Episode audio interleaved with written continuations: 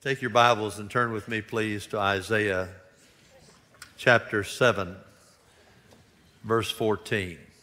Isaiah chapter 7, verse 14. Everybody is following a leader. Somebody is leading you in some way. I have tried to be a leader in churches for a long time. And one thing that I have noticed is this the greatest leader ever is Jesus Christ. No one comes close to being as good a leader as Jesus. Think about it. His earthly ministry only lasted three and a half years. And yet, within that time, the entire Roman Empire, from east to west, was saturated with the gospel of Jesus within just a few decades. Think about that. Nothing like that has ever happened with any other movement. And here 2,000 years later, millions of people every year still become his followers. Who else can say that? Only Jesus. Why? Because Jesus is the greatest leader ever to live, and he is a leader worth following. That's what I want to talk to you about today. Jesus a leader worth following. Isaiah 7:14. Perhaps the most famous Old Testament text about Jesus' birth. Listen to what the prophet said. Therefore the Lord himself will give you a sign.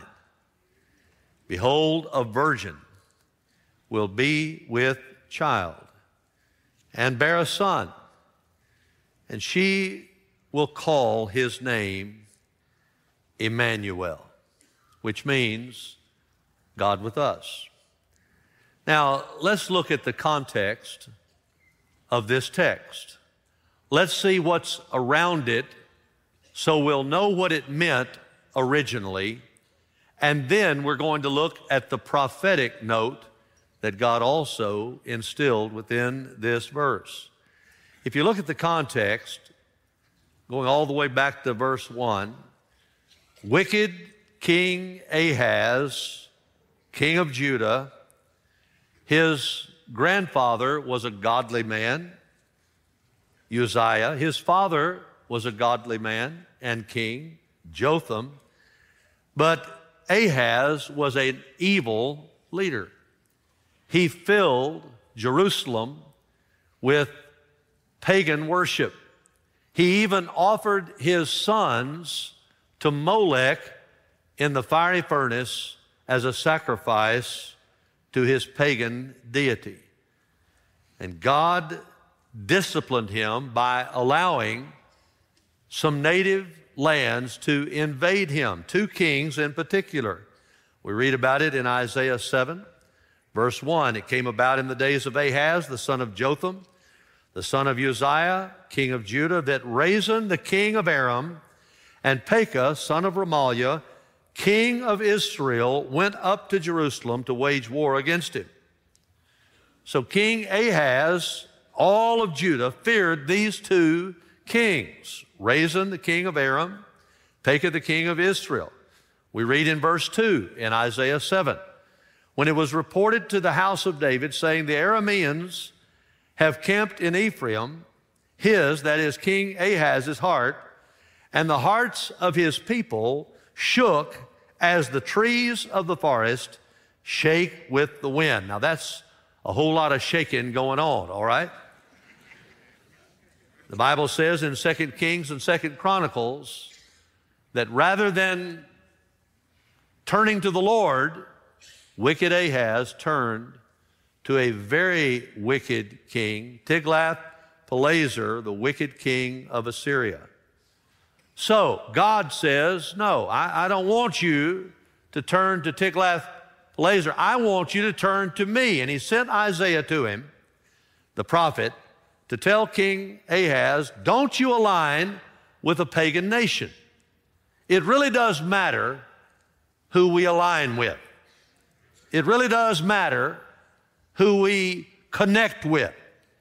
And Isaiah the prophet said, You need to trust in the Lord, not into this wicked king. And he told him that, beginning in verse 3. Then the Lord said to Isaiah, Go out now to meet Ahaz, you and your son Shear Jeshub, and that it means a remnant shall return, at the end of the conduit of the upper pool. I'm telling you, God knows where you are. He's at the end of the conduit of the upper pool. You can't hide from God. On the highway to the fuller's field, and say to him, Take care, be calm, have no fear, don't you be faint hearted because of these two stubs of smoldering firebrands. That's what he's calling these two pagan kings. They are two stubs of smoldering firebrands. And on account of the fierce anger of Rezin and Aram, the son of Remaliah, because Aram with Ephraim and the son of Remaliah has planned evil against you, saying, Let us go up against Judah, terrorize it, make for ourselves a breach in its walls, set up the son of Tabiel as king in the midst of it. Thus says the Lord God. Now, when somebody like Isaiah says that, you'd better perk up. You'd better listen. You better be leaning in. God's about to talk. Thus says the Lord God, it shall not stand, nor shall what they say come to pass. For the head of Aram is Damascus, the head of Damascus is Rezin. Now, within another 65 years, Ephraim will be shattered so that it is no longer a people. And the head of Ephraim is Samaria, and the head of Samaria is the son of Remaliah. If you will not believe, Ahaz, you surely shall not last. God promised Ahaz, I'm going to protect you even though you're wicked. I'm going to protect you because you're ruling over my people.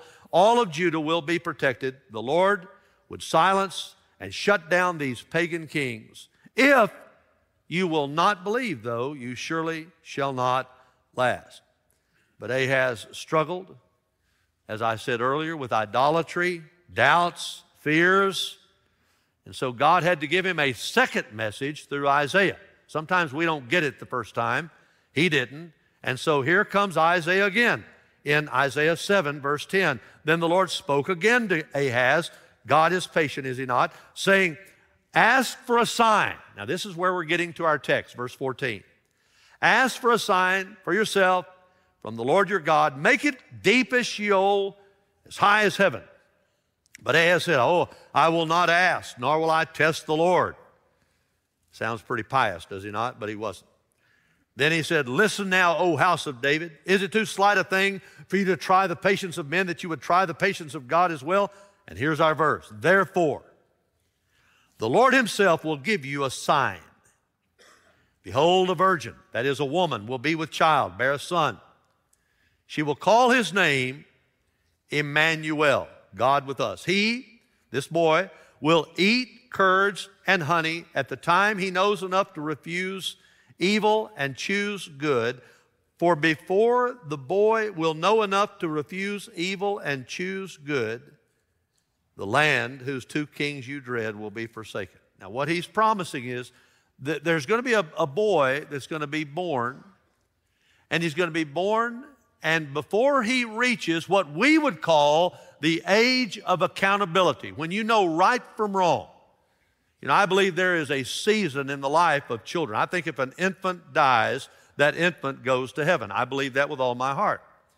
I don't believe any baby that dies, God would send a baby to hell. Absolutely not. God lets them reach that age of knowing right from wrong. That's where we get this is one of the texts we get it from, one of the primary texts in the Bible. We get it from to know good from evil. And then when they know that, they choose to disobey God. And when they choose to disobey God, they're accountable before God. That's not what the sermon's about, so let's get back to the sermon a virgin will be with child, bear a son. Now, this had immediate contextual emphasis. Ahaz, Before a baby, within five to six years, these kings are going to be gone. If you will trust me, that's the historical meaning. But, friends, this verse also has a messianic meaning. And the Bible picks it up in Matthew 1 22 and 23. The New Testament says, Now all this, the birth of Jesus, took place to fulfill, that is, to fill full what was spoken by the Lord through the prophet Behold, read it with me, the virgin shall be with child and shall bear a son, and they shall call his name Emmanuel, which translated means God with us. 750 years before Jesus was even born, Isaiah prophesied that he would be born, and not just born, he would be born a leader who would be born of a virgin. So now, let's see just three things about why Jesus is a leader worth following. And if you don't know Jesus here today, I want to encourage you to become a follower of Jesus before you leave this service today. First of all, Jesus is worth following because Jesus is a sovereign leader. He is a sovereign leader. He is a leader sent from God. He is God's sign. He is God's word.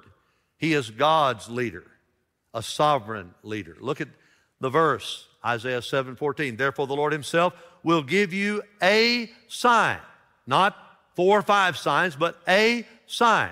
He's going to give you a sign, and that is Jesus, the sovereign leader. Jesus is a sign, and he was a sign for all mankind. God has spoken to us in several ways. God speaks to us through creation. You can't really go out at night and look at all the stars in the sky and not believe somehow that there's a God behind all that. How in the world somebody believes the foolishness that all of these many billions of stars were just randomly, accidentally made. I have no idea. They say, oh, there was a big bang. Well, that's about as weird as I can even think. I'm just telling you. A big bang. Who do you think, if there was a big bang, who do you think did the bang? All right? What's going on? I mean, you, it, creation demands a creator. There is a creator. And we see that in the stars and in the heavens and all that's around us.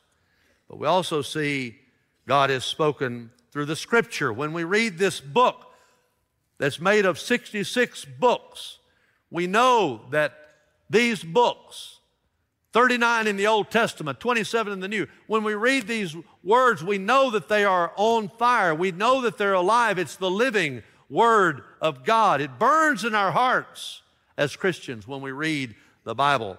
Oh, Jesus, thank you for the Word of God. Thank God for creation. Thank God for revealing Himself through creation in Scripture. But the ultimate, the ultimate revelation of God is through His Son, Jesus Christ. The little girl said, Jesus is the best picture God has ever taken. And that is exactly right. God sent Jesus, and there was nothing left to say. He's the Alpha and the Omega.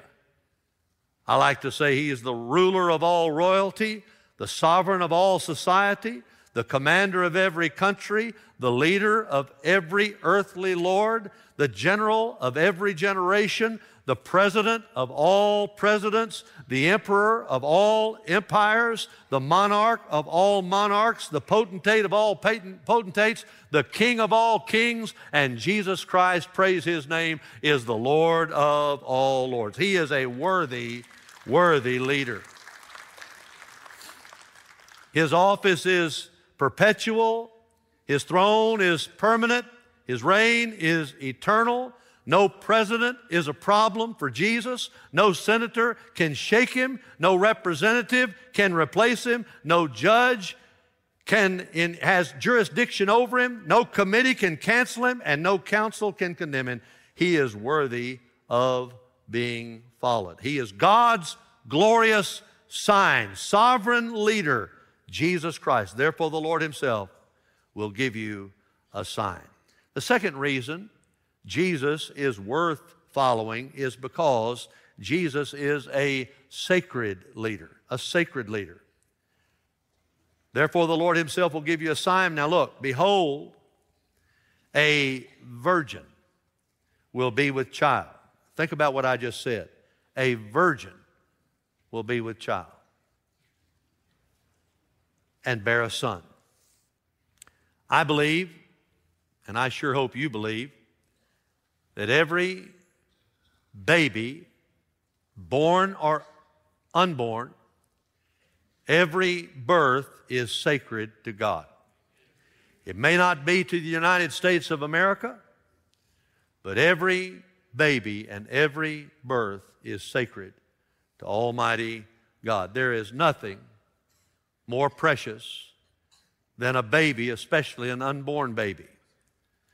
And I believe that all, this is not a political statement, some of you will think it is, but I believe this is just a biblical conviction that anyone who would vote for abortion has innocent blood on his or her hands. Every unborn baby and every birth is sacred to God. And Jesus' birth was especially sacred because he was born of a virgin, consequently free from a sinful nature. Liberal theolo- theologians deny Christ's miraculous virgin birth because they say there's just no way it could have happened. There's no way it could have happened but God. Everybody say, but God. I'm telling you, that's a good way to live. Amen? Well, the doctor told me I'm sick, but God. Well, they say this is going to really take me down, but God. Well, this might happen, but God. Just live with the Lord in mind all the time. He's got His hand over you, and nothing is impossible with our God. Mary was a virgin when she conceived Jesus, and she remained a virgin. Liberals try to deny it, but it's in the Bible. And as far as I'm concerned, if it's in the Bible, it's in the book, it's true. The first person to hear about the virgin birth was the virgin. The Bible says Gabriel, an angel, came to her. We read about it in Luke. You can look at it on the screen. Now, in the sixth month, the angel Gabriel was sent from God to a city in Galilee called Nazareth to a virgin engaged to a man whose name was Joseph, of the descendants of David. The virgin's name was Mary. Coming in, he said to her, Hail, or greetings, favored one, the Lord is with you. But she was very perplexed at this statement. She was just a common girl, a little teenage girl, poor girl. She was perplexed at this statement. She kept pondering what kind of salvation this was. The angel said to her, Don't be afraid, Mary, for you have found favor with God. Behold, you'll conceive in your womb, bear a son. You'll name him Jesus. Now, this is before they had all the ultrasound stuff, okay? You're going to bear a son. Here's the gender, here's the name. He will be great. He'll be called the Son of the Most High. The Lord God will give him the throne of his father David. He will reign over the, the house of David of Jacob forever. His kingdom will have no end. And Mary said to the angel, How can this be? How can this be? Since I am a virgin. And it's obvious she was.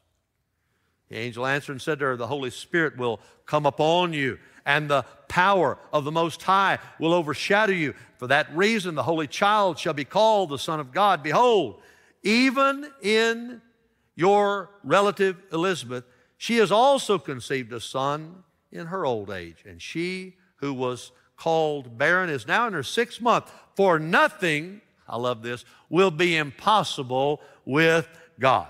And Mary said, Oh, she surrenders to the will of God. That's what we all ought to do. Behold, the bondslave of the Lord. May it be done to me according to your word. And the angel departed from her. Mary knew that she was still a virgin, but she miraculously conceived Jesus, and she bore that as a blessing from God. Now, the second person to hear about the virgin birth was Joseph, Mary's husband, husband to be at the time when he heard it. Matthew 1 18 and following. Now, the birth of Jesus was as follows when his mother Mary had been betrothed to, to Joseph. Before they came together, she was found to be with child by the Holy Spirit. And Joseph, her husband, being a righteous man, not wanting to disgrace her, planned to send her away secretly. But when he had considered this, behold, an angel of the Lord appeared to him in a dream, saying, Joseph, son of David, don't you be afraid to take Mary as your wife, for this child who has been conceived in her is of the Holy Spirit. She will bear a son. You will call his name Jesus. He will save his people from their sins. That's what the name of Jesus means. Jehovah is salvation. Now, all this took place to fulfill what was spoken by the Lord through the prophet Behold, the virgin shall be with child. See there? There it is. Prophecy is going to be fulfilled that we're talking about today. This, he's quoting Isaiah 7:14 in verse 23 here. Behold, the virgin shall be with child, shall bear a son, they shall call his name Emmanuel and then Matthew gives this, which translated means God with us. Joseph awoke from his sleep. He did as the angel of the Lord commanded, and he took Mary as his wife, but kept her a virgin, kept her a virgin until she gave birth to a son and called his name Jesus. Joseph knew without any doubt that Mary's baby had been conceived in the womb while she was still a virgin how else could God the Son be born except by a virgin? One of my dearest mentors over the years has been a man named Dr. Jerry Vines. I love this sweet man of God. He's still living, still preaching. He's in his 80s.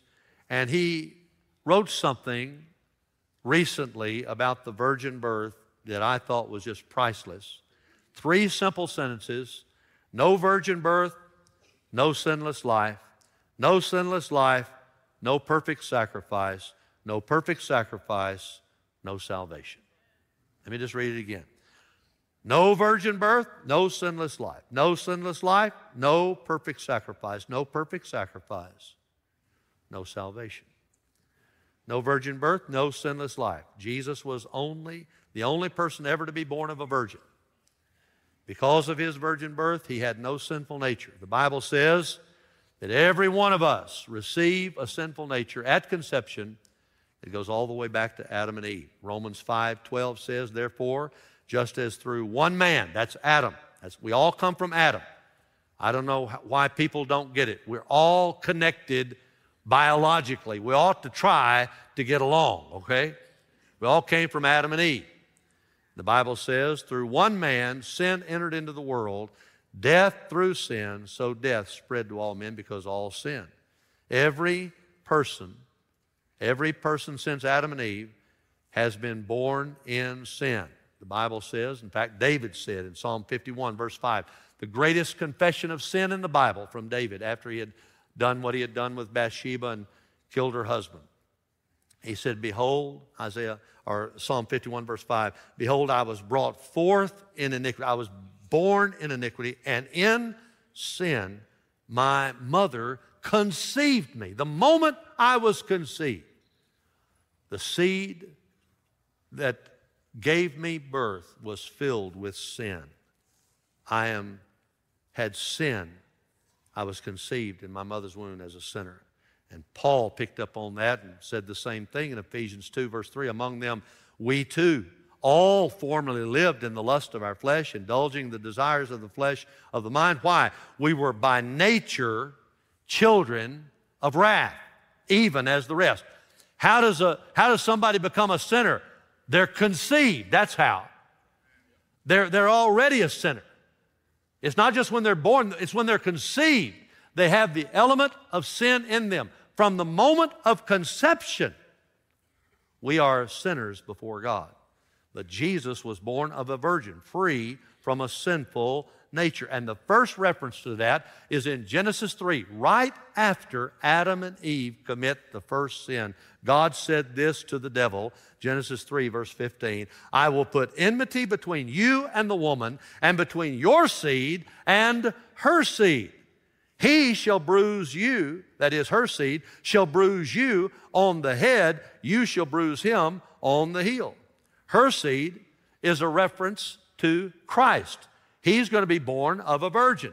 And then the seed of woman is a biological impossibility, but a theological necessity. God miraculously, divinely allowed Mary to become pregnant without any seed from man, just the seed of God. The Holy Spirit came upon her and she had the child. No virgin birth, no sinless life. And then the second statement of Dr. Vines no sinless life, no perfect sacrifice.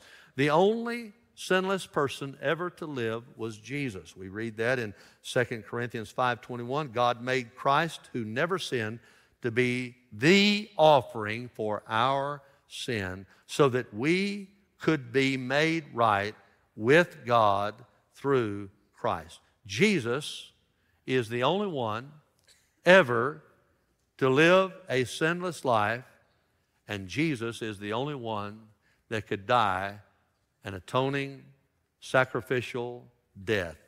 Jesus Christ is our Savior. No sinless life, no perfect sacrifice. And, last thing of Dr. Vines' statement no perfect sacrifice, no salvation. For sin to be forgiven, somebody had to pay the price. Jesus, aren't you glad, paid the price. First John 2, 1 and 2. My dear children, I write this to you that you will not sin. But if anyone does sin, we have an advocate, we have a representative with God, Jesus Christ, the righteous one. He is the atoning sacrifice for our sins and I love this last part. And not only for ours, but also for the sins of the whole world. Don't tell me Jesus just died for the elect. Jesus died for everybody. I can go up to a stranger anywhere in the world and say, Jesus died for you, and tell the truth. Jesus Christ shed his blood and gave his life as an atoning sacrifice. But no perfect sacrifice, no salvation. No virgin birth, no sinless life. No sinless life, no perfect sacrifice. No perfect sacrifice, no salvation. Oh, I'm so grateful that Jesus was born of a virgin so that he could die an atoning death to save our souls. Jesus is a saving leader. Praise his name. Jesus Christ is a sacred leader. Jesus Christ is a sovereign leader. And Jesus finally is a saving leader. The last part of this verse says, and she will call his name. Say it out loud with me Emmanuel. God with us. Jesus Christ. Jesus Christ is God with us. Religion says you can work your way up to God through doing good things and trying to refrain from bad things, but all people are too sinful to ever make it to heaven that way. Christianity and Christ solved that problem. Instead of us working our way to God, God came to us in Jesus, died on the cross, paid the penalty for your sin debt, and that is the way Jesus provided forgiveness for you and for me. Isaiah 53 6, one of my favorite verses on the atonement of Christ. All of us, read it with me, please, from the screen if you can see that. All of us, like sheep, have gone astray. Each of us has turned to his own way, but the Lord has caused the iniquity of us all to fall on him. You know what happened when Jesus was on the cross? God took all of your sin, all of my sin, all of the sin of everyone ever to live, and laid it on Jesus Christ. He bore our sin. That's the Bible, why the Bible says in 2 Corinthians 5:21. He, God the Father, made him, Jesus, God the Son, who knew no sin, to be sin on our behalf, so that we might become the righteousness of God in Jesus Christ. He died for your sins, and he rose from the dead to give you eternal life. Paul said this in 1 Corinthians 15 Now I make known to you, brethren, the gospel which I preached to you. What is the gospel? Well, he's about to give it to us. Which you also received, in which also you stand, by which also you're saved. That's some strong language there. If you hold fast the word which I've preached to you, unless you believed in vain. For I delivered unto you first of all, of first importance, what I also received that Christ died for our sins according to the Scriptures, and that he was buried, and that he was raised on the third day according to the Scriptures. And I'm telling you, unless you believe that, you can't be saved. But the moment you believe that, you are saved. The moment you believe that Jesus died on the cross for you, shed his blood for you, and that he is your atoning sacrifice, and then you believe that God, even though he was buried, God raised him bodily from the grave, the moment you believe that and repent of your sins, you receive Christ as your Lord and Savior. That's what you have to do today. Amen.